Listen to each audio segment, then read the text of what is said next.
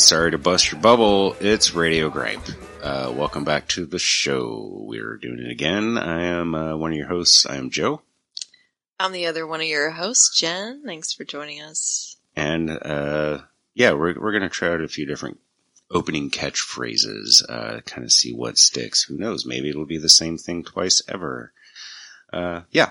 But uh, this is Radio Gripe. This is our general discussion show where we get into mainly a lot of current events, but it's really just whatever uh, happens to tickle our fancy or invoke dread or whatever it might be. It's whatever the fuck we want to talk about. Yeah. And uh, we're back for another great weekend. A lot of stuff been going on. But first, hey, Jen. Hey, Joe. How's it going? Good. This is our check in because it's not like we live with each other. Uh, what's going on with you? Oh, nothing too much. Uh, I don't know if we've uh, mentioned this on the last week's show or whatever, two weeks shows ago. Um, I have this newer job uh, that I've just really, really been all about. Uh, I'm a repair technician. I work on coffee equipment and all kinds of things, and uh, I'm I'm really loving it. I'm loving this new job and my new people. And I've noticed. I think it's great. yeah, it's like I've turned over a whole new leaf uh, in a way. But uh, also with that, I am now a commuter, and I drive about uh, 70 miles, all in all, every day to and from work, including uh, however many miles I have to put on driving around to do work. Which Uh, is sometimes quite a lot. Sometimes a lot. I have to drive even further to another place to go do work. Uh, but that's all well and good. It just, you know, it sucks being on the road and being, uh, the villain in other people's story sometimes, um, because there's a lot of angry people. And, uh, no matter how, how good you're driving or think you're driving, somebody gonna get mad at you. It makes me wonder if way back in the day, when Taylor was first established, were people that angry on horses? I, uh, you know what? I think that's what a lot of the Wild West violence was about. It was probably, commuting? yeah, it's about commuting.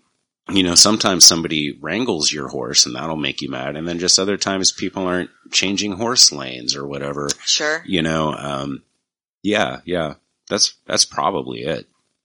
I think so. Yeah.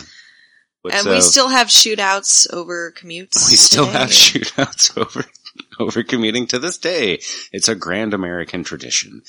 Uh, no, it's sad that this is how everybody just accepts it. It's what life is. But, ah. uh, what's, what's new with you? What's going on? Well, it's been hot. Very hot.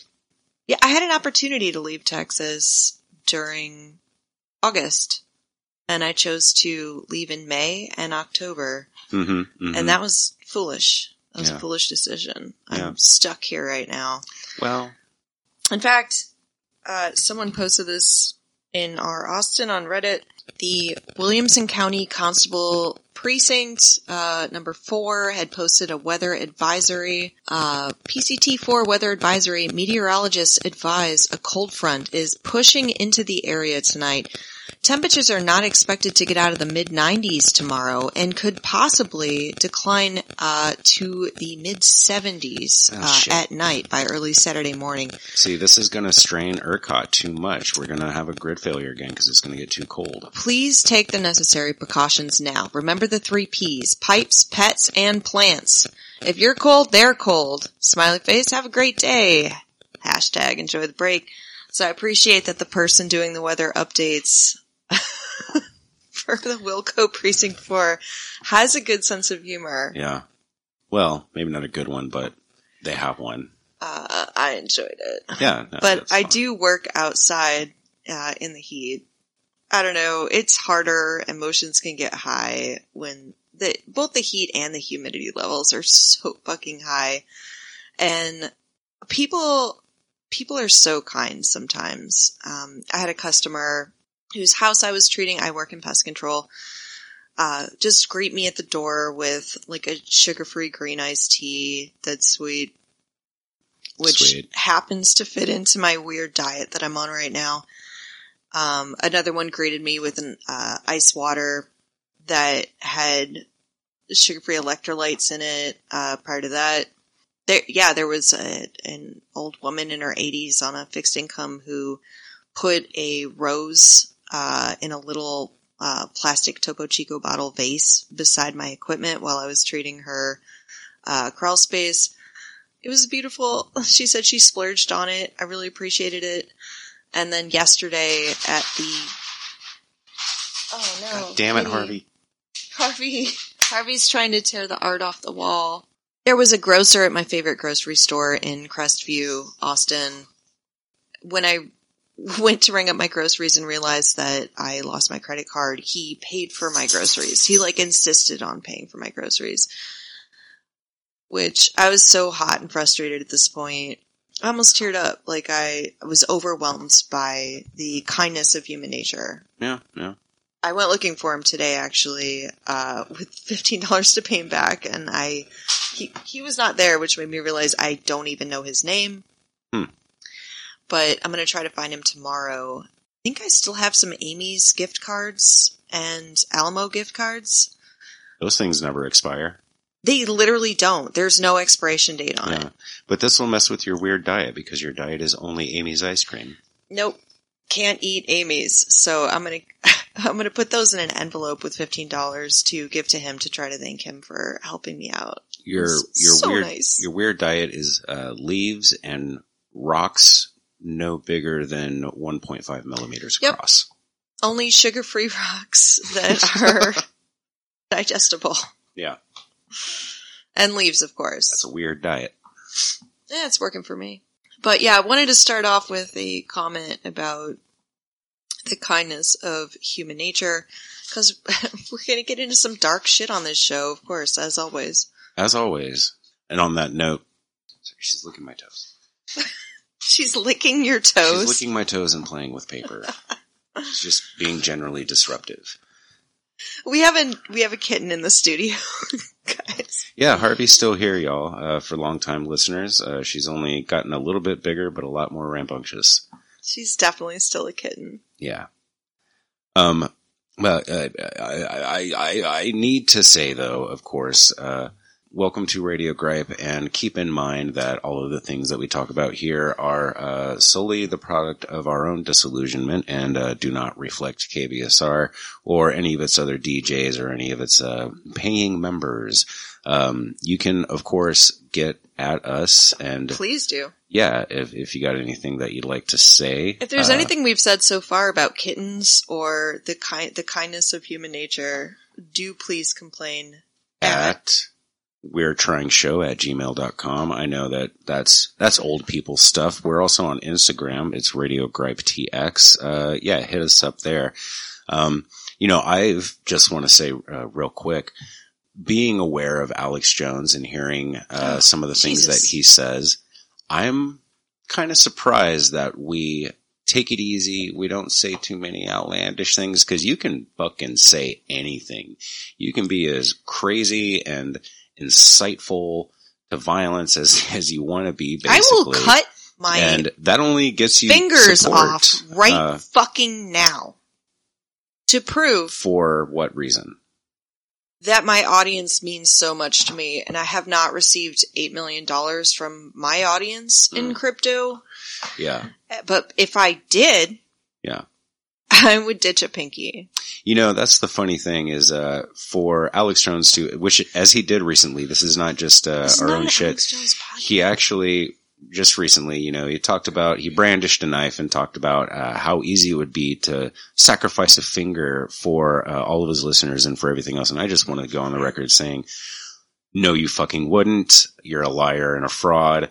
Uh, Alex Jones would not cut off a finger for eight million dollars. He wouldn't do it for his movement. He wouldn't do it for any reason whatsoever. He will only talk about doing it because he is a lying piece of shit.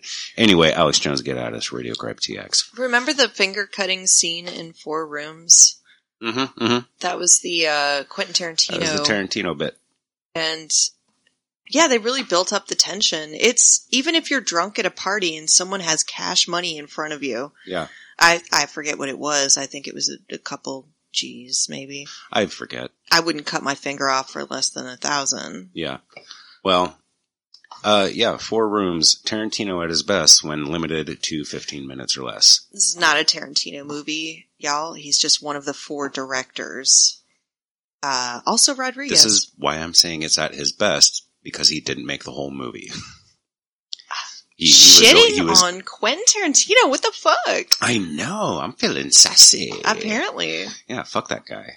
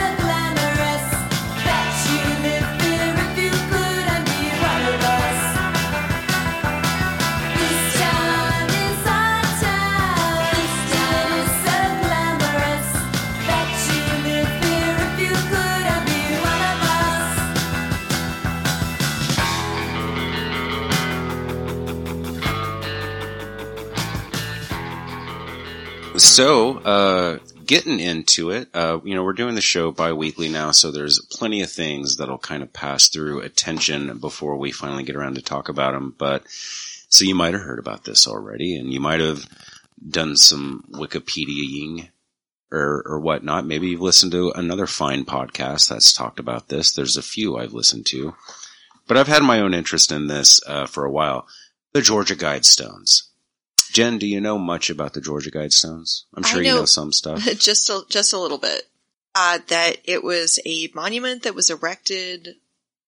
uh, What? It's been around for a minute, right? It's been around about 40, 41 years. Okay, so a minute. Uh, Yeah. f- 41 years uh, in Georgia. Uh, I've never heard about it until recently, and I have to assume that's because of the sort of direction that society is going.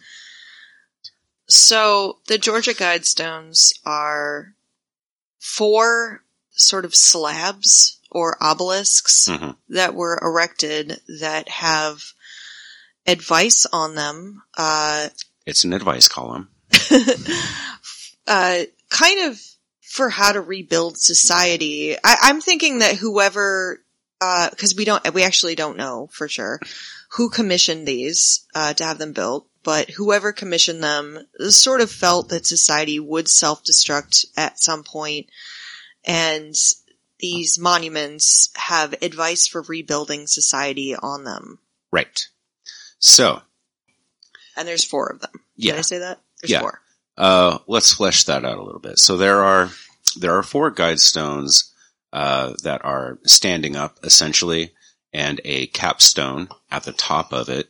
And I believe it, it all sits on a very large granite base that is all one slab. So technically six slabs of granite, but, uh, four that stand upright. The, the person who made this, who has gone by the uh, pseudonym R.C. Christian, uh, has said as much as, he had said that he had recently visited uh, Stonehenge over there across the pond and wanted something to kind of rival that. But you know, this his thing that I guess old man mad about Stonehenge was is that there was no message given for Stonehenge. It's a big mystery and nobody knows what it was for, right? You know, people deduce what it's for. So he was more straightforward What- about wait, what was it for? uh, Stonehenge? Uh, well, people say that beyond being a uh, a place of ceremony, it was used to be a uh, calendar and yeah, uh, like a lunar calendar and solar calendar, and depending on where the shadows fall uh, at different times a year, that kind of tells you. Yeah, it's it's basically a calendar, is what many people say. You know, it's was was the idea behind it. Of course.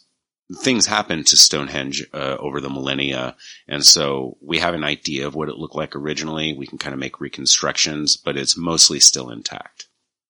One of many hinges, I'm just going to say, plenty of hinges out Oh, there. sure, yeah. It's just it's the only one as complete as it is that still stands. So this dude, uh, he, he he makes his way back to the states and he uh, wants to do something along these lines.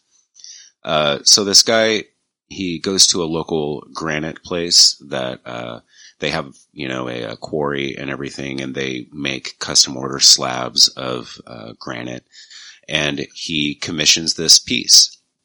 Now the owner of the uh, company initially he thought that this dude was off his rocker and he gave him a really high quote and he told him basically, you know, I think what you're kind of proposing is kind of crazy. And, uh, But the guy came with cash money. this dude came with cash and disappointment in hand because he was just like, ah, you don't see how important this is. And so he paid what was quoted him. I don't know what that number is. It's, it's relevant. Uh, but yeah, he, he paid to have this done, but also wanted to make sure that it was done anonymously, right? So you'll hear references to, I'll, I'll say this guy Christian, uh, that's who we're talking about. That is the pseudonym that was left behind. So that was in like 1979. They commissioned it and they ended, they built it from 79 to 80. And I think in 1980 was when they first opened, right?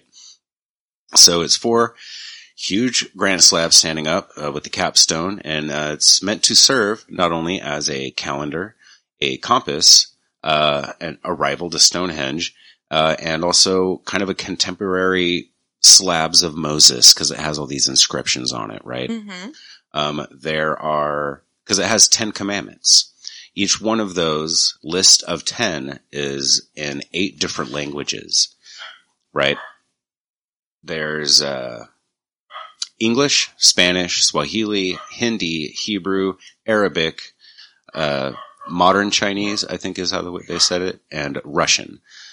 I don't really know that we need to go over every single thing, all those commandments. Well, I will say the only reason I know about this is that it's attracted ne- uh, some negative attention from Right. the right wing recently. So, okay, there's a few things that are of note on these, uh, you know, the, these tips for the future. This guy's version of future hacks, right? On one thing it says, you know, uh, guide humanity wisely and keep population underneath, I think he said 5 million or 500 million. Might have been 500 million. Uh, I think the, the global population is somewhere between 7 and 8 billion. Um, not he, to he might not have understood. not to be a dick, but if humanity was wiped out completely and they had to rebuild, I, I might problem. actually give the same type of advice. Yeah, Uh, I'm absolutely. not, I'm not saying that I'm on board with this dude. And that's the thing is that, you know, in 1979, uh, didn't look up what the population was at that point, but I'm sure that he probably didn't have a good understanding of what population growth would be over the next, you know, 30 to 40 years. But also, this was done during the Cold War. So as far as he was concerned, uh, the end of everything was probably kind of right around the fucking corner anyway. Hmm. So, so saying that to keep the population under 500 million and, and guide reproduction wisely, uh, that's something that comes up again and again as like, you know, maybe it's, it kind of sounds like eugenics, doesn't it? Uh, it kind of sounds a little new world ordery or something. it does a little bit. Yeah. Um, there are certain other things. Basically, he's saying like, you know, always leave room for nature, you know, uh, he, there's one part which is actually good advice. He says, you know, rule all things, uh, with tempered reason. Yeah, it's, it's all a little whatever. Kind of like sound stuff. But there's those lines about population that have really stuck in people's craw. So ever since the inception of it, there has always been this kind of misunderstanding uh, from especially conservative Christians who think that this is Satanic. satanic. They think that it is a Luciferian new Are you sure it's a misunderstanding? I mean, the guy's Well, name was Christian. His, the guy's pseudo- his name- pseudonym. the guy's pseudonym, R.C. Christian. People. So there you go. Look.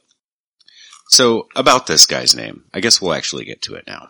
Uh, there was a documentary done some time ago, and uh, I think one of the guys from Stuff They Don't Want You to Know was part of this. Uh, yeah, so the banker who helped secure some of the finances and everything, he was interviewed in a documentary years and years later, right? And uh, he went through some of the correspondence, written correspondence that he had with this anonymous person, R.C. Christian. So the documentarians were able to see and get a little bit on video a uh, return address on where these letters were from, somewhere in Ohio, I think. That seems a little devious. Hey, that's this is what documentarians do. It's not like you can ask to be off the record, but yeah, this guy is going in over the correspondence in front of them and in a running camera.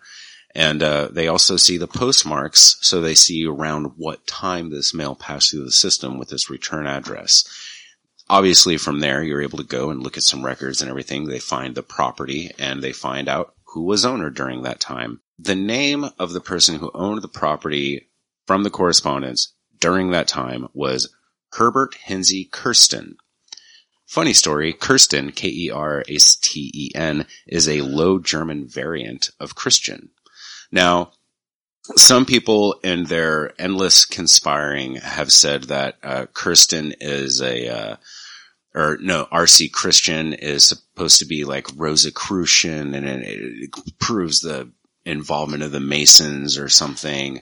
Uh, people have gone all over the place, but there's a person by the name of Herbert Hinsey Kersten, which is a Low German variant of Christian, who actually has ties to this situation, right? Okay. So it's it's believed basically that this guy Kersten was R.C. Christian. I mean, I'm sure 40 years ago when he came up with this, a clever pseudonym, he never would have pictured Clever. the effort that people would put into uh, discovering his identity. He could not have foreseen the internet, especially if he thought the world was about to end. Which it still is. Here's the thing. In this guy Kersten's obituary, because he had passed some time ago, it had mentioned that he was uh, a naturalist who was very involved in environmental and world population issues, right? So there's a local historian, uh, I forget what his name is, but this historian who knew this guy personally had also talked with the documentary, say it like a human, the documentary makers, and uh, he had confirmed that he was, you know, very interested in uh, issues of world population and, you know, nature and law and and everything else, and was also, uh, yeah, he was a Christian and had these ideas that man was going to kind of destroy itself, and that there's a chance to kind of rebuild the world and more in line with, uh, you know, God's wishes. Uh, incidentally, he is he was the, these parts about eugenics and, and breeding and everything. Yeah, he was also a white supremacist and he was a friend of David Duke's. He put out there a whole lot that he thought the white race was superior and Well, everything. it's so fun he was the, the quote about him by this person that knew him personally. so many people would look at the cradle of humanity and say, nope, not those people. The other thing that, uh, the, the quote about him is that he is racist to his fingertips, which is, Okay. that's a strong way to say it. I kind of like that to to call somebody out and say to their fingertips. So, what is the reason we're talking about the Georgia Guidestones right now?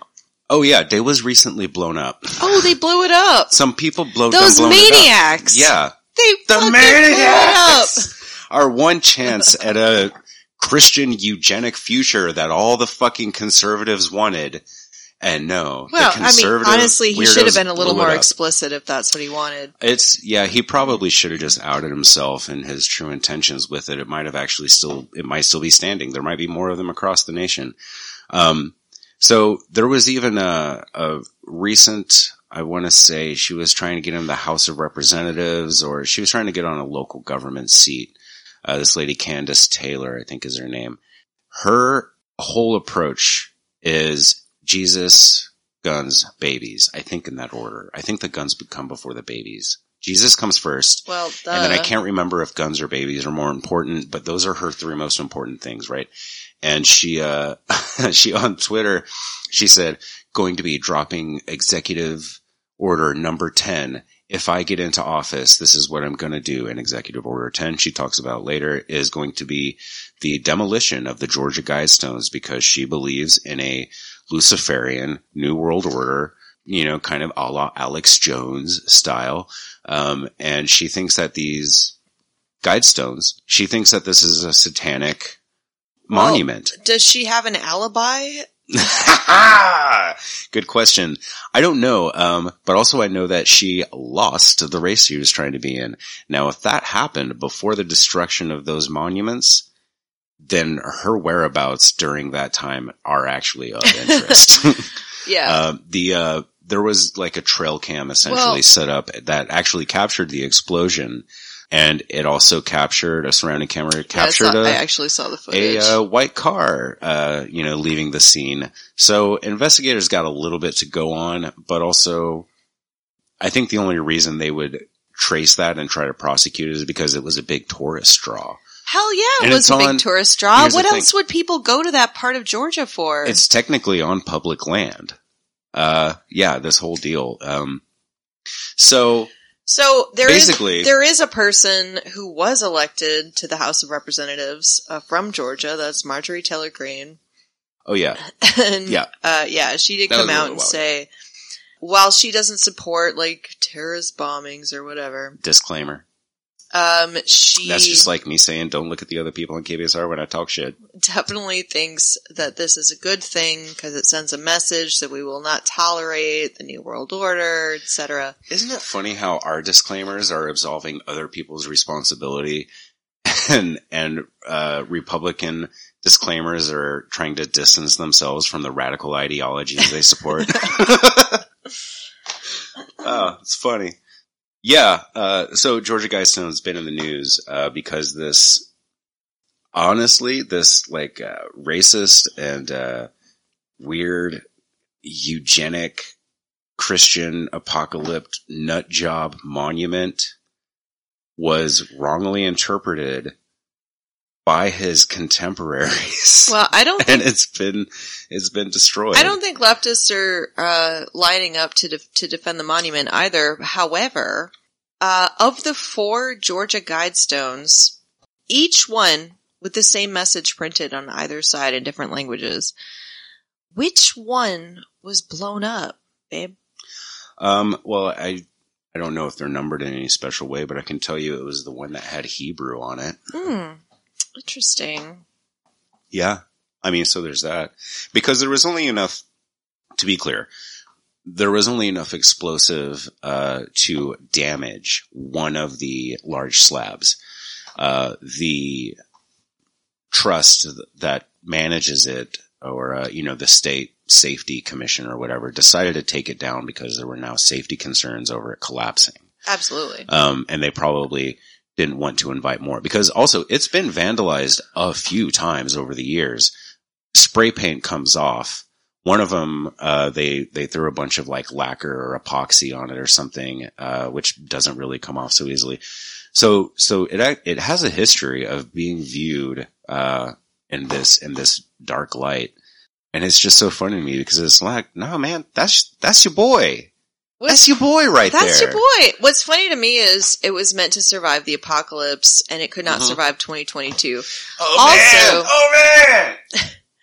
I Got him. have seen some creepy monuments that are made out of granite and uh, it was in Salt Lake City when Oh, I traveled there with you. Gilgal Garden They have cryptic messages printed on them. that they- are from uh, the uh, Book of Mormon.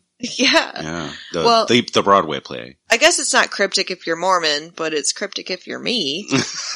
Um, Yeah. but yeah, there's there's a certain creep value, uh, and at the same time, I love it. Of And let's see if course, I'll, I'll, I'll put some pictures up uh, that we took of Gilgal Garden on the uh, Instagram there, so you can see the man with his brick pants and all these all these various Masons! body parts Duh. and huge grasshoppers. If everything is taken to scale.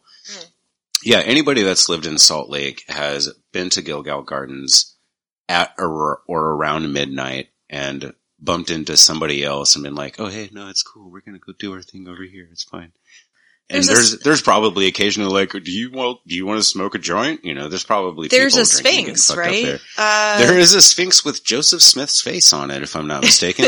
um, yeah, it's fucking wild, dude. But That's I right I behind the, scrambled uh, on top of that, which I'm not trying to be disrespectful to I- holy monuments generally. If you but- recall, I sent you pictures of myself one time where I was uh, riding the Sphinx like I was a cowboy. yeah. Yeah.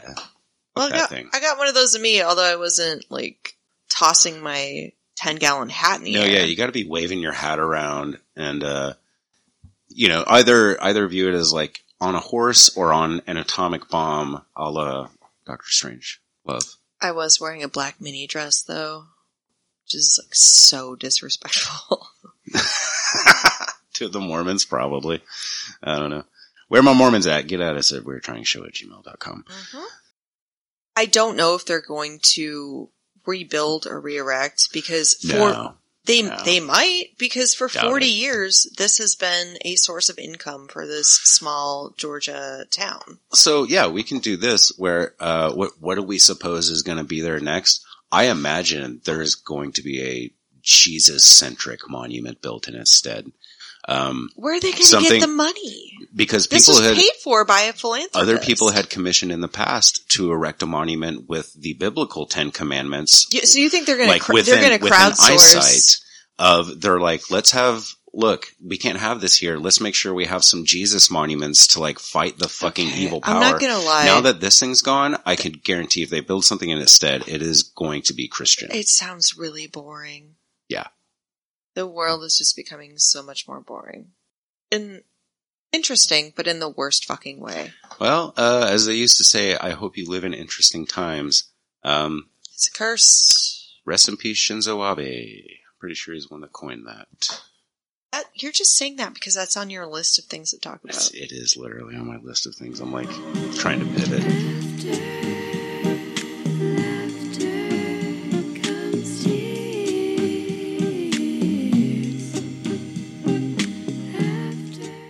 Hey everybody, Joe here. Uh, just got a little bit of a station break for you. We just want to take a moment to say thanks to KBSR. Uh, KBSR, you might recall, is fully independent and listener supported, and uh, we got this whole Patreon thing that helps keep it all rolling out.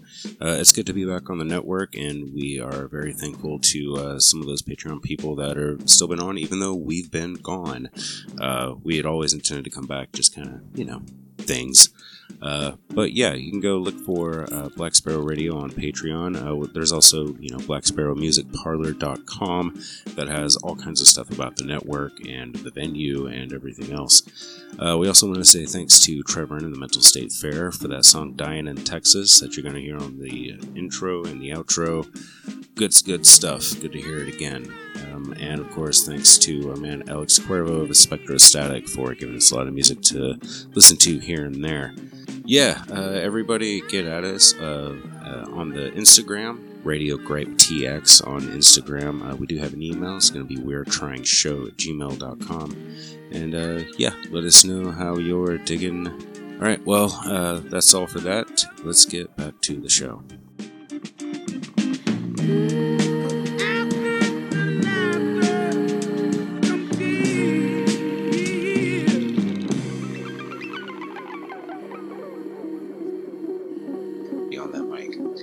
Warning to anyone listening, I do feel like we have to talk about Uvalde. Security camera footage was released uh, from the Uvalde school where the mass shooting took place that claimed 21 victims. The Austin American Statesman and uh, published leaked surveillance footage from inside the school. If you haven't seen it because you cannot bring yourself to watch it, I understand. There's a few things you should know, which is that they chose to edit out the screams of children, although you can still hear gunshots. And the other thing you should know is that without context for what's happening, that people are dead and dying. Uh, Children. What it looks like is an increasing number of cops milling around a hallway with an increasing amount of tactical gear on, ballistic shields, kind of bored and waiting. Hmm. Have you seen it? No, uh, no, I, I did not watch that. So the mayor of Uvalde, so they've taken some flack for even releasing it. the mayor of Uvalde has come out and called them chicken shit. Uh, he says the journalists and the media are chicken shit, and they, they've only released it for ratings. And actually, the main reason they're chicken shit is because they just want ratings and because the parents haven't had a chance to privately view it, the edited footage, Right. extra edited footage Well- that the, that the cops wanted to show them. I couldn't disagree with that, uh, that the media is only looking to be the first to break the story, or if not the first, uh, the sixth or the twelfth or whatever. No one has released the footage, and it's been almost two months since the shooting. No, sure. Um, I would recommend anyone that believes in uh, freedom of journalism and that there should be a public audience for this kind of thing. Uh, go ahead and subscribe to the Austin American Statesman. You can also watch the footage uh, free because they don't put that kind of thing behind a paywall uh, when they deem it to be of public Right. importance. Well, that would be pretty grim, you know. Um, I, I just want to say, yeah, my, my complaint there is that, uh, it's, it's the way the media acts. I do think it's bullshit that the police and the local governing body has not released this footage before or offered it to the parents. Oh, but they were just about know. to do it like a Oh, day. They were going oh. to do it like a day later. Oh, sure. It was like two days later. They were already Yeah. planning to release it it, was- to the parents. it was scheduled to be released to the parents. No, it um, wasn't. You know, later. I mean, no, it wasn't because they had two fucking months to release this footage. This is Right. complete. Well, they say they say bullshit. it was to release then. Yeah, we've seen we've seen Also, nothing the- but the- shitty, shitty attitudes and the Austin no American Statesman reached out to the parents of uh, the families of the victims, and uh, obviously they said they were about to do this. And one of the requests of the parents was to mute the screams of the children, which they also had already chosen to do Mhm. because uh, executive editor Manny Garcia of Austin American Statesman said he felt it would be too graphic. But he also felt like the footage itself was in the public interest to bear witness to history. Uh, adding transparency and unrelenting reporting is the way to bring change. Uh, I, I watched the city council meeting in which they were debating with a guy who, whose name apparently is Adam, where Adam says, chicken shit? What about the cops? Hmm, What are they? Right. You have no words to condemn the cops. Yeah. Uh, at which point, at some point, someone on the city council says, Adam, enough. You're only, you're only hearing what you want to hear at this point. Cause it, you know, he goes on to say, you have praised the actions of the cops. And what we're seeing looks like inaction. Yeah. Is maybe that why you're mad about people watching Is it? that why you're mad? Is that why you're mad, bro? Unfucking believable. And the reason the families have not seen this video for going on two months is because Mayor Don McLaughlin, I'm gonna guess that's how his name is pronounced, Sounds shitty enough to be Uh, true. in cooperation with Uvalde PD, has been blocking it from release, along with the 911 records, body cam and car cam footage, and communications among state and local and federal agencies, death records, ballistic reports, uh, in spite of over 70 public information requests, Right. which is legal for them to do. Usually a FOIA, it, it'll take some time, but it'll re- reveal what you're looking for because that is public information. Right. No, I mean, you would think that uh, something that affects the community in this way, you would think that there would, it would kind of just take precedent amongst local law enforcement and governing bodies. Uh, In this instance, because the suspect is dead and there mhm. will not be a trial, oh, you mean that loophole that they pulled out kind of forever as the reason to not mention anything? A law that was designed to shield victims of crimes. Yep. Uh, wherein a, a person, while there is an ongoing investigation, a person that is involved in that investigation in any way can be held anonymous uh, because there's an ongoing investigation. They have used that to hold off on giving any information out for fucking months now.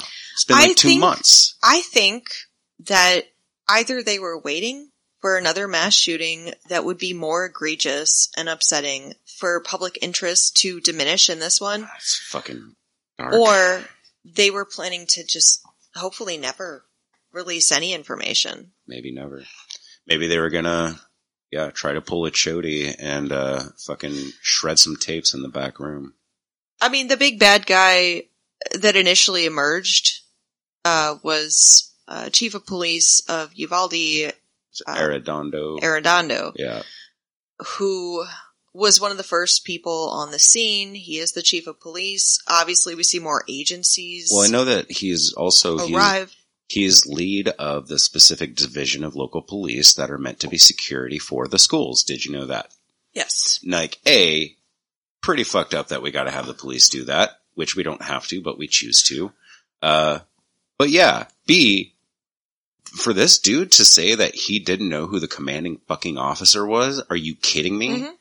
He's the head. He's the head of school security. But he's local. Obviously, other other so is the school. police forces Like, what started the fuck? began to arrive, as we can see in the footage. Oh, yeah, other yeah. cops start to trickle in wearing various. We know that old trope about how, you know, a cop is doing something, another cop shows up and they're like, oh, I'm sorry. Is this your jurisdiction? I don't know. Yeah, that's the Like, old trope. That's, old- absolutely that's it. how it goes with cops. We all know that. yeah, no, nobody of some higher uh, agency ever tries to take command of a situation, as we know from the old tropes. Yeah. So we know. So, so Arredondo did a uh, interview with the uh, Texas Tribune June sixth. Uh, he said he was one of the first on scene. He was very concerned. He grabbed his uh, weapon, didn't have any gear, any like body armor, and he also chose to leave his radio behind, his radios behind, uh, because he knew uh, they might not work in the school anyway, and also they would impede his running. Uh, he also at no point considered himself in charge of the situation and never gave any orders That's- or commands. That much is clear. So I guess with these 20 some cops that we saw in the video, uh, nobody, nobody was in charge. Mm.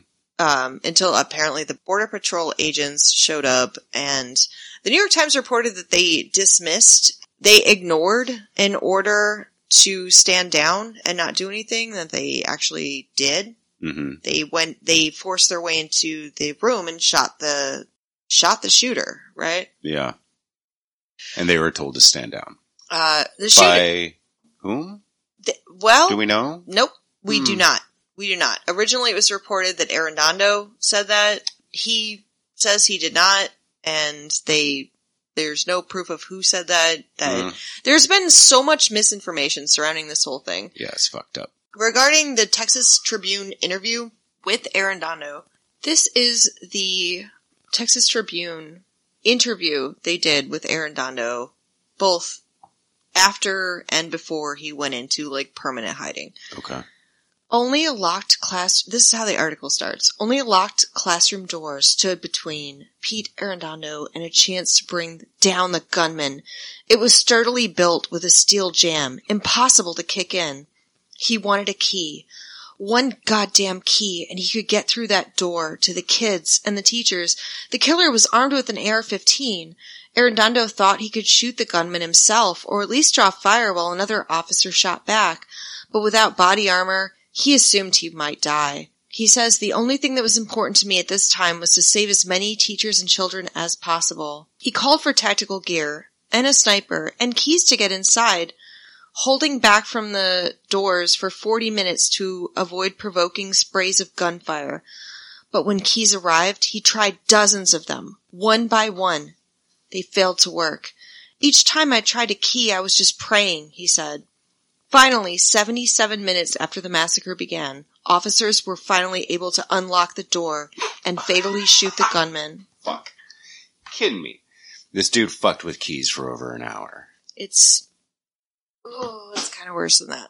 But yeah, let's say they fucked, let's say, let's say their story is that they fucked with keys for over an hour. There's been a lot of misinformation ever since this happened. I know Greg, Greg Abbott, uh, initially came out and praised the officers uh, that were present and said it could have been a whole lot worse. More kids could have been killed, right? Than the fucking almost 20 kids that were. He withdrew his praise and said he was misled uh, by false information that was being uh, put out to his face, apparently. Hmm. Arredondo had said at the time he also didn't have his radio with him. Right. He left it behind I remember this being a he was talking point. in such a hurry to get to the scene because he was in such a hurry. He knew he had his pistol. Uh, he knew that the radios don't work inside the schools all the time. I don't know, lead paint or something. Hmm. And uh, also his clip was broken, so he knew it might be jabbing him or he might lose it on a, a vigorous run, uh-huh. a long vigorous run. Okay. This man does not have radio contact with anyone during the duration. According to his interview with the Texas Tribune, he does not have radio Right. contact with any other agency or 911 or just at all. The story initially is that a teacher left the door open for the 18 year old shooter to enter. That's one of the first things that turned out not to be true. She Right. did shut the door as soon as she saw the shooter. It failed to lock. It latched, but it didn't lock. Also, one of the first stories that came out was that there was an officer engagement with the shooter before he entered the Right. building. I remember that also being said.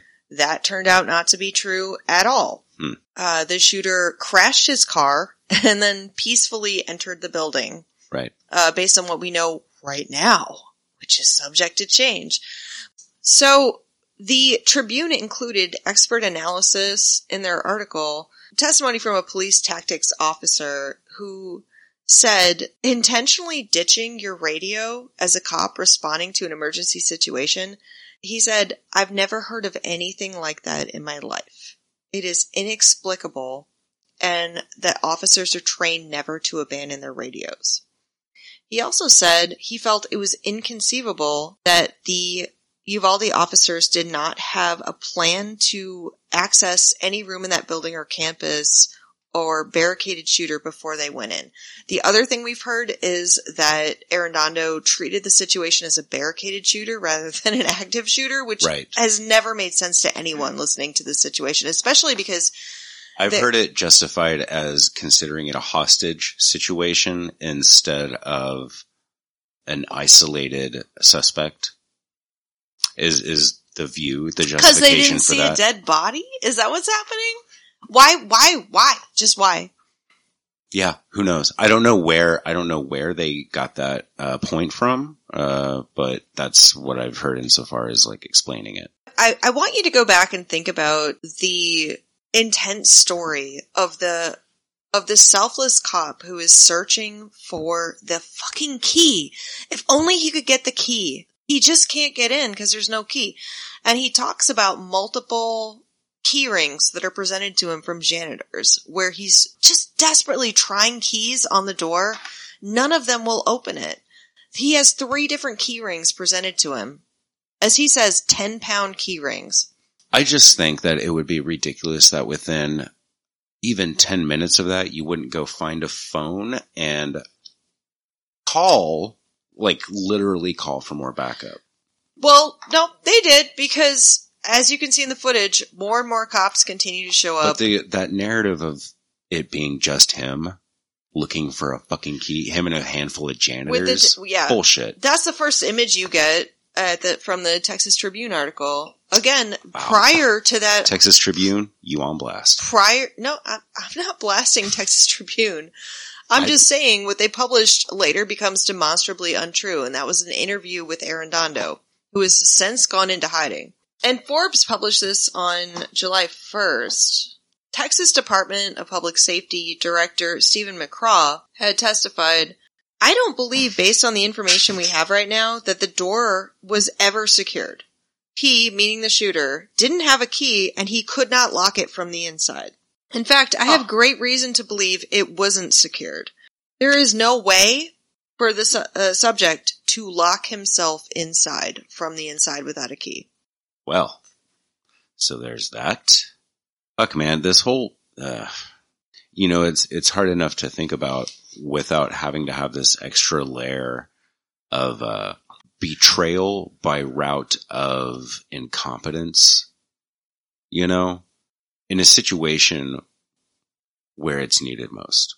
If you watch the video, you will see what looks like a bunch of overgrown schoolboys wearing tactical gear, fiddling with it, fiddling with their guns, and literally ballistic, shi anti-ballistic shields that are cowering down a call, uh, down a hallway when they actually start to sort of organize to go down the hall to take out the shooter. Arredondo's off the hook, I guess, right now because two new bad guys in public opinion have emerged from this video. The guy who gets either uh, ironically or jokingly or seriously gets hand sanitizer from across the hallway, uh, the hand sanitizer guy, or the uh, the guy who's just scrolling on his phone, which has a Punisher background on it Hmm. Hmm. has become the bad guy. There are stories circulating right now that the the Punisher background phone guy, uh, it's his wife who was a school teacher, and he was looking for messages from her, right? Right. To, I don't know, confirm that she's bleeding out and dying. She she did actually die on the way to the hospital uh, after they uh, took down the shooter. Man. Levels of it there. I don't even believe that. Yeah.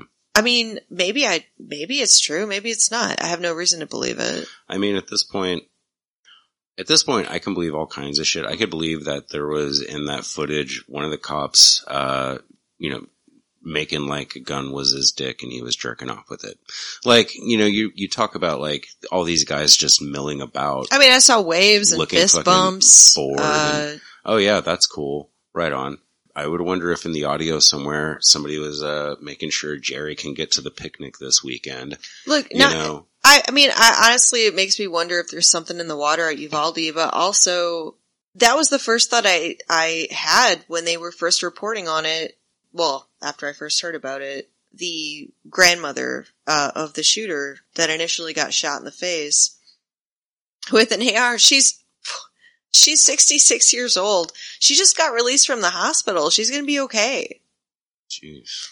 It's like she probably should have died right there on the floor, but she crawled out of her house and waved down a neighbor who at that moment was observing the 18 year old shooter getting into a pickup truck, uh, struggling with the gears because this is a, a manual. And he, like, I, I remember, yeah, the interview with him where he's just like, I was just thinking, man, he's not going to go anywhere. but he did. Oh, oh, he did. Yeah. And uh yeah, she crawled out and asked him for help and he got her to the hospital. But it's at the end of the day, it's where to assign blame. It's it's not Punisher phone guy or hand sanitizer guy or Arredondo? Arredondo is his name. Arredondo. Oh. Arredondo is his name, oh. It, it's easy to assign blame to, to individuals for a systemic issue. Uh, obviously, the police force takes up an increasing Okay. Go on. an, incre- an increasing amount of uh, taxpayer budget. They become increasingly militarized, and They are they are part of systemic failures. we need them because the world is becoming a more dangerous place, and these shooters can be taken down by a good guy with a gun, which we absolutely expect to happen. And in this situation, at least, 20 good guys with a gun couldn't quite manage to make it happen, couldn't save any lives. yeah, it's it's just funny that there was a standoff between two systemic failures within the country. 20 good guys who have guns and also specialized training in how to deal with this exact situation and bulletproof vests hmm and ballistic shields. hmm Oh yeah, I mean, uh, the the odds were definitely in their favor insofar as being equipped for a situation like this. I'm I- I'm sure they usually tout how highly trained and equipped they are. You know what I mean? and how they're they're so fucking dutiful to lay down their fucking lives for us. And they probably share that shit on Facebook about how every time I leave my home, I don't know if it'll be the last. Children Well, playing motherfucker, like playing it playing it being soldiers. That's what it fucking looks like. it's what it is. Yeah, But but as you say, two sort of American points of contention standing off against each other, as you say.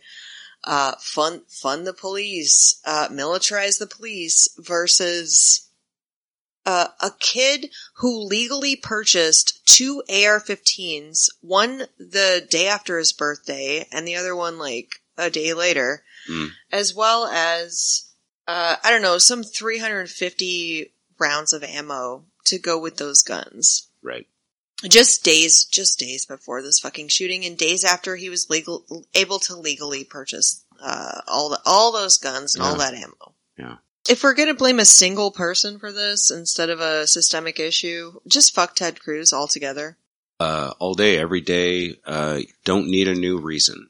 Yeah, Don't need loot. you got you got a fucking you got a long list of reasons to say that anyway. But so yeah, throw this one in there. uh, you know, he's one of the really, really smart and compassionate and awesome people that we constantly put in charge of major decisions. And, uh, his, his first response was, there needs to be fewer doors in schools. Yeah, like one door, like one door in and one door out. Because he doesn't understand architecture that is or hilarious. fire a fucking a fucking dude looks at this situation and says, "You know what the problems are? Doors. Too many of them. too many doors. Too many doors. You got less doors. It's kind of kind of less of a problem." We're de- we're definitely not going to create a fire hazard or a Look, look, situation everybody, I'm all it- for. where in a panic people I'm all for are doors. trampled or otherwise just channeled like cattle out a single door towards a shooter. We're definitely not going to do any of that. What we need is I'm. fewer doors. I want to say that I am pro door. I think Americans should be able to have as many doors as they want, but maybe we should reasonably limit the number of doors in public spaces to make public spaces safer. Like we could draft legislation to reduce the the prevalence of doors in society to make society safer maybe. hey, I don't I'm with Babe, that. we keep Yeah. having these mass shootings and I think the solution evades us time and time again and Ted Cruz is brave enough to bring up the door situation I'm in glad. America. Some fucking idiot is saying it.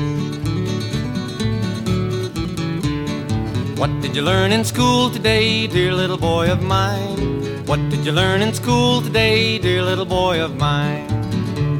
I learned that Washington never told a lie. I learned that soldiers seldom die. I learned that everybody is free, and that's what the teacher said to me. And that's what I learned in school today. That's what I learned in school. And what did you learn in school today, dear little boy of mine? What did you learn in school today, dear little boy of mine? I learned that policemen are my friends. I learned that justice never ends. I learned that murderers die for their crimes, even if we make a mistake sometimes. And that's what I learned in school today. That's what I learned in school. And what did you learn in school today, dear little boy of mine? What did you learn in school today, dear little boy of mine?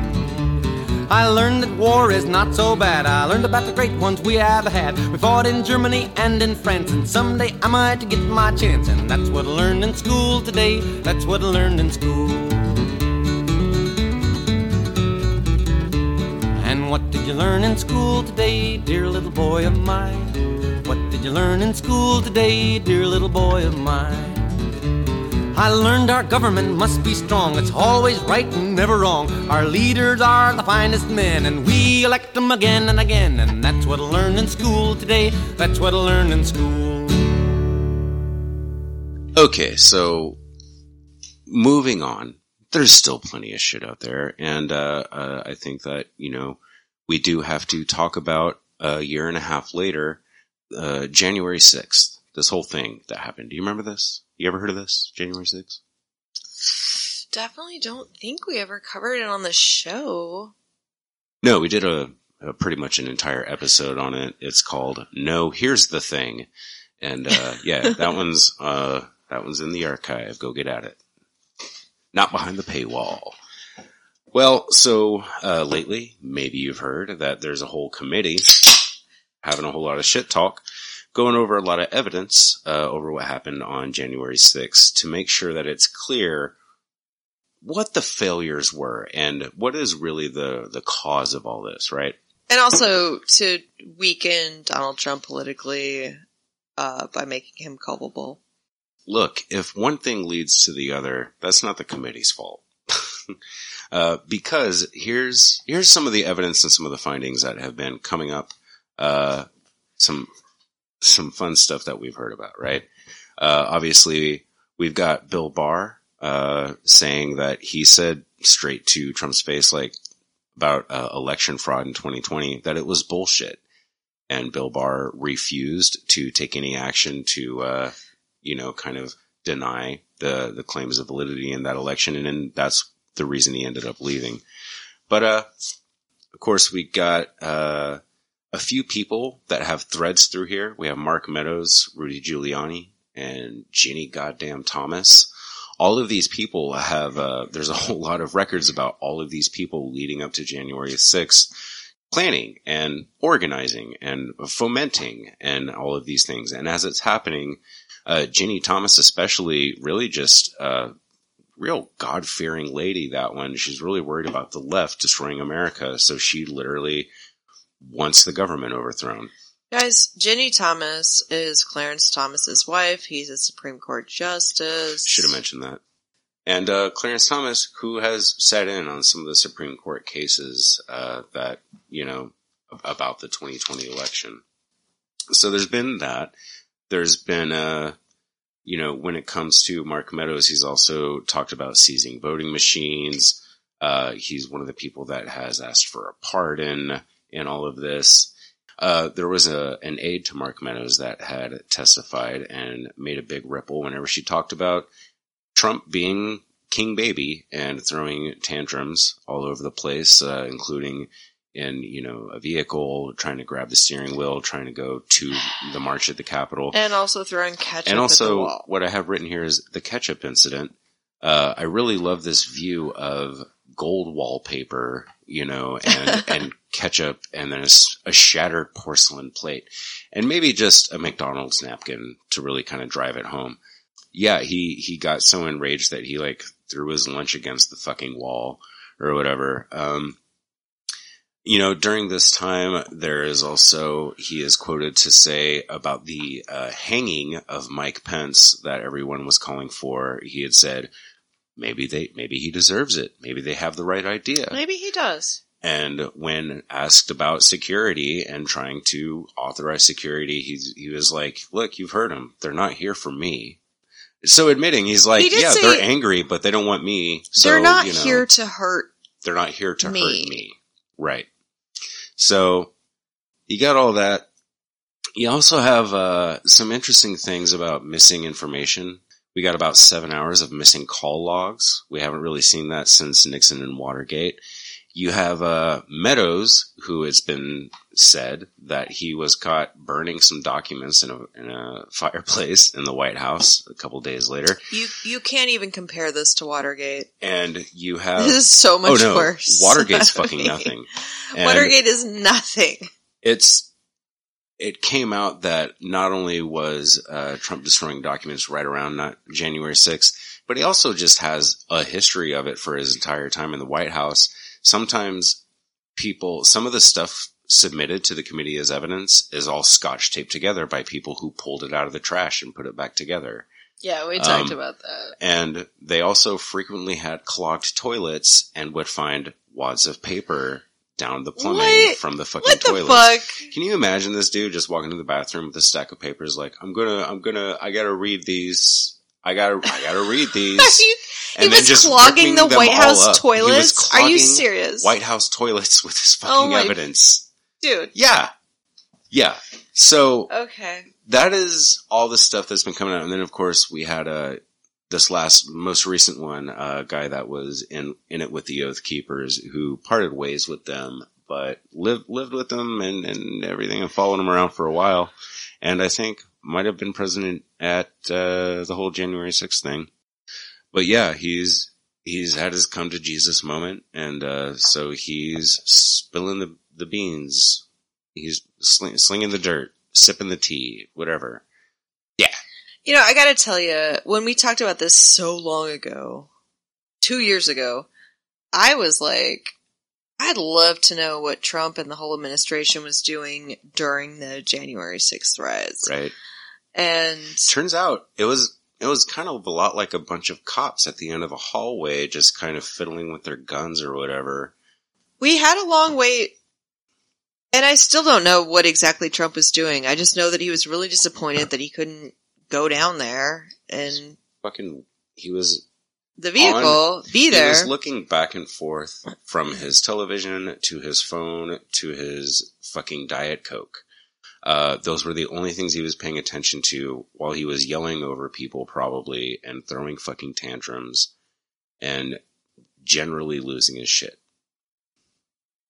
I would imagine. I mean, we're Like, hearing I think we're hearing realistic. Mark Meadows and a lot of other people were like kind of on their phones a lot and unresponsive. Yeah. But during the time it happened, there were probably a lot of people hoping or calling for the National Guard Oh yeah. to no. come save them. One thing was, um, yeah, Mike Pence was not the only one asking for reinforcements or, or any kind of security to arrive. the very fact that Mike Uh, Pence took executive control and Mhm. called the National Guard Yeah. is maybe was- illegal. Like a- he's not he's not qualified, I guess, or like it's not his place to do that. there was a moment where um, somebody that I think was an aide to Pence or just somebody in the administration said, Mike Pence is calling for the Pentagon. He wants this put down now. and Mark Meadows said back to him, look, we can't have the narrative be about Mike Pence calling the shots.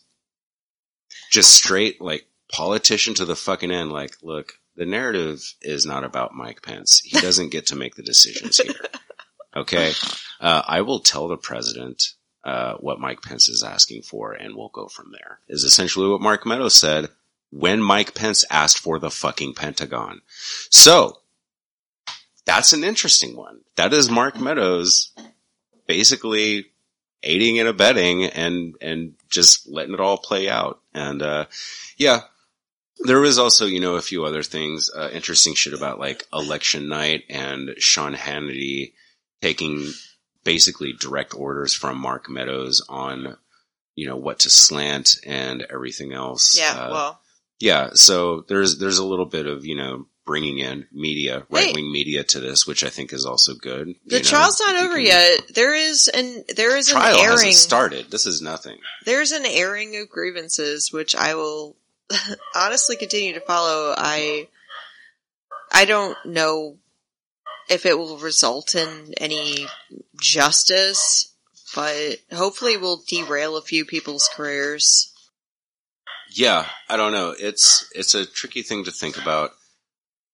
You know, in this line between hating the government, as I kind of do, um, I'm I'm I'm mainly only resentful of uh, the government writ large here in America, and especially all the all the top players of it. Right?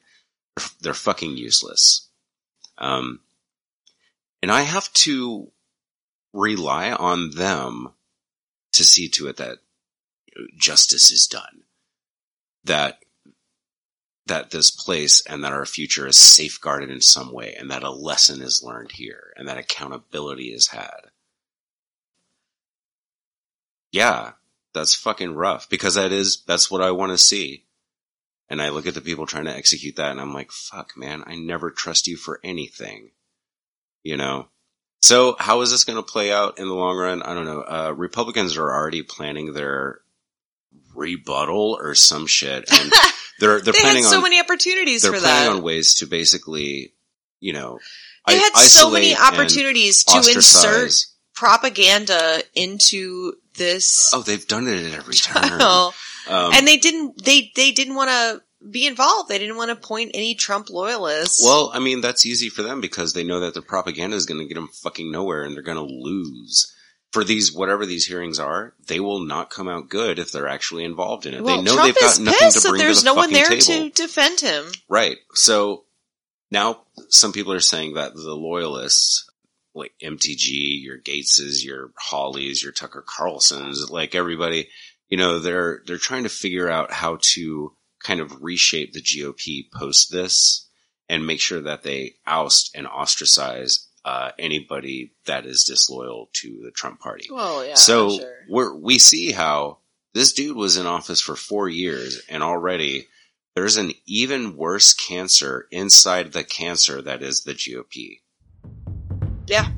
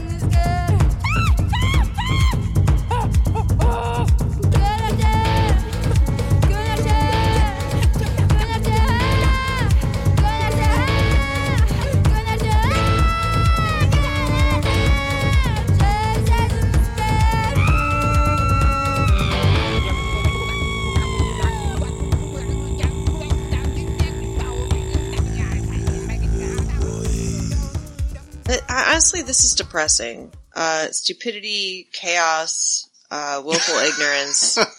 hey, come on, put a little more pep in that step when you say all that. Humanity is Those- not all bad. This is this is our bread and butter on our show. Come on. I just wanted to talk about uh, some um, cooperation, collaboration in and genius in uh, accomplishing something just great and unprecedented for humanity, which is the James Webb Telescope. The first images were just released.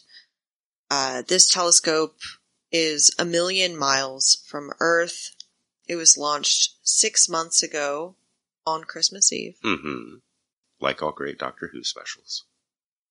yeah. Um, and they, they have just released the first images, which are captivating and Yeah, beautiful. They're, they're wild. They're they're really good. I'm seeing a lot of people make the comparisons of what we had seen thus far, and then what the James Webb is getting. Um, yeah, I've seen some TikToks where they would zoom out from a like a Hubble image, or sorry, I, I guess zoom in to a Hubble image and show deep, deep space and uh, an area of the universe that is previously unseen. It's beautiful. It's astonishing that we were able to accomplish this. Obviously, this is a uh, the antecedent to the James Webb is the Hubble, uh, which has been around for what shit, like dude. most of our 50, 60 lives. I want to say like 50 years. I don't know when they put the Hubble out there. I don't know if that's true, but uh, our our conscious lives, the Hubble has been around. This is way bigger than the Hubble. It's way more technologically advanced. What you might not know is that the Hubble, when it was first launched back in uh, it, uh, 1990, Oh, okay. 1990 is when the Hubble was launched. Surprisingly, I was not paying attention to space at that time in my life. That's pretty crazy. Prime time. Well, the Hubble almost didn't happen. It was a failure and an embarrassment for NASA back in 1999, uh, back in 1990 How when it was gonna- first launched. Wait, how are you gonna get embarrassed about a satellite you launch? Because it cost, because it cost a billion dollars and yeah, it's a fucking satellite. What do you want? Like, it is a space telescope and the first images that came back were blurry. we're shitty. They were shitty. Yeah. And that's because the, uh, like the lens, which is eight feet wide, was two microns off of being the perfect lens. Ah. And a micron is how much exactly? I don't, I can't tell you that, but I can tell you that a, a single piece of paper is a hundred microns. Wow. Fuck. After, Okay. uh, an eight feet wide lens Yeah. was two microns off, and so the images were coming back blurry. They're getting nearly subatomic, I think. So for three years after the launch, it was a, a, a failure and an embarrassment. However, it's the Hubble was close enough that they could send astronauts out into space to basically put glasses on the Hubble. Mm-hmm. They were able to correct the image. Uh, They went with, out there with LASIK lasers. yep. yeah. Not the kind of lasers we thought we'd have in space, but this is what it is. So most of the images we have of space come from the Hubble. The James Webb is way bigger than the Hubble. It's way farther, so it had to be perfect. hmm No astronauts can just go go up there and fix it Right. if if it's not perfect. It is so big that it can't be launched into space in the configuration that it currently is. So they basically had to design like an origami lens, uh, or, or, uh, like, it, has to be origami glass so that it can unfold itself in Mm. space once it's been launched, right? Right. They have been working on this since the mid 90s. Oh, also because it uses infrared, it has to uh, be kept light free. So there's a giant sunscreen around it, the size of a uh, tennis court. It has to be kept cold as hell. I guess hell is usually hot. It has to be kept cold as fuck. Okay. And they've been working on it since the mid 90s. It started as a proposition for a billion dollar project. Since the mid 90s, it has ballooned into like 8 billion.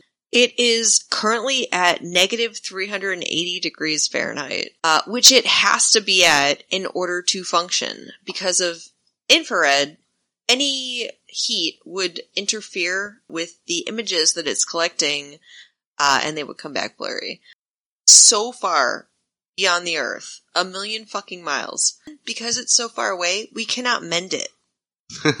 so it's just what it is. Any space debris that hits it, which two pieces of space debris have already hit it, hmm Yeah, it's awesome. Uh, it's it's good to have those great feats of ingenuity and curiosity still fucking kicking and getting better. the genius that it took to create something that would actually work, it's unfucking believable. And literally tomorrow, an asteroid could hit it, Yeah, and it'll be nothing. it'll be gone. Yeah, yeah. Light years are not just a measurement of distance, they're also a measurement of time. Right. Because light, it took 13 billion years for the light. Billion years. It's a it's a glimpse into the distant past. It is. Yeah. And in fact, a distant past that's not too far from the entire Big Bang. Yeah. Within a billion years of the actual Big Bang, the start of the universe. Yeah. There's a part of me that thinks there's no fucking way we should be able to do this. Because we are so fucked up. You're absolutely right. How Yeah. did we do this? And yeah, sometimes it feels like the Eloys and the the uh, Mor- Morlocks, you oh, know. right, right, right, right, right.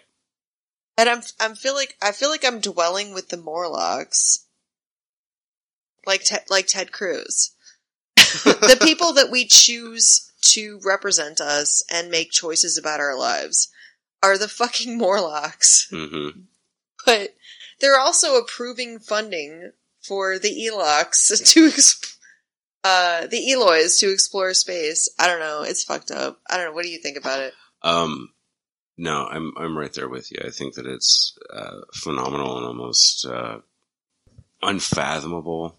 You know what I mean? To to consider uh, what we're actually seeing from this telescope and and what that means uh, for us and our accomplishments.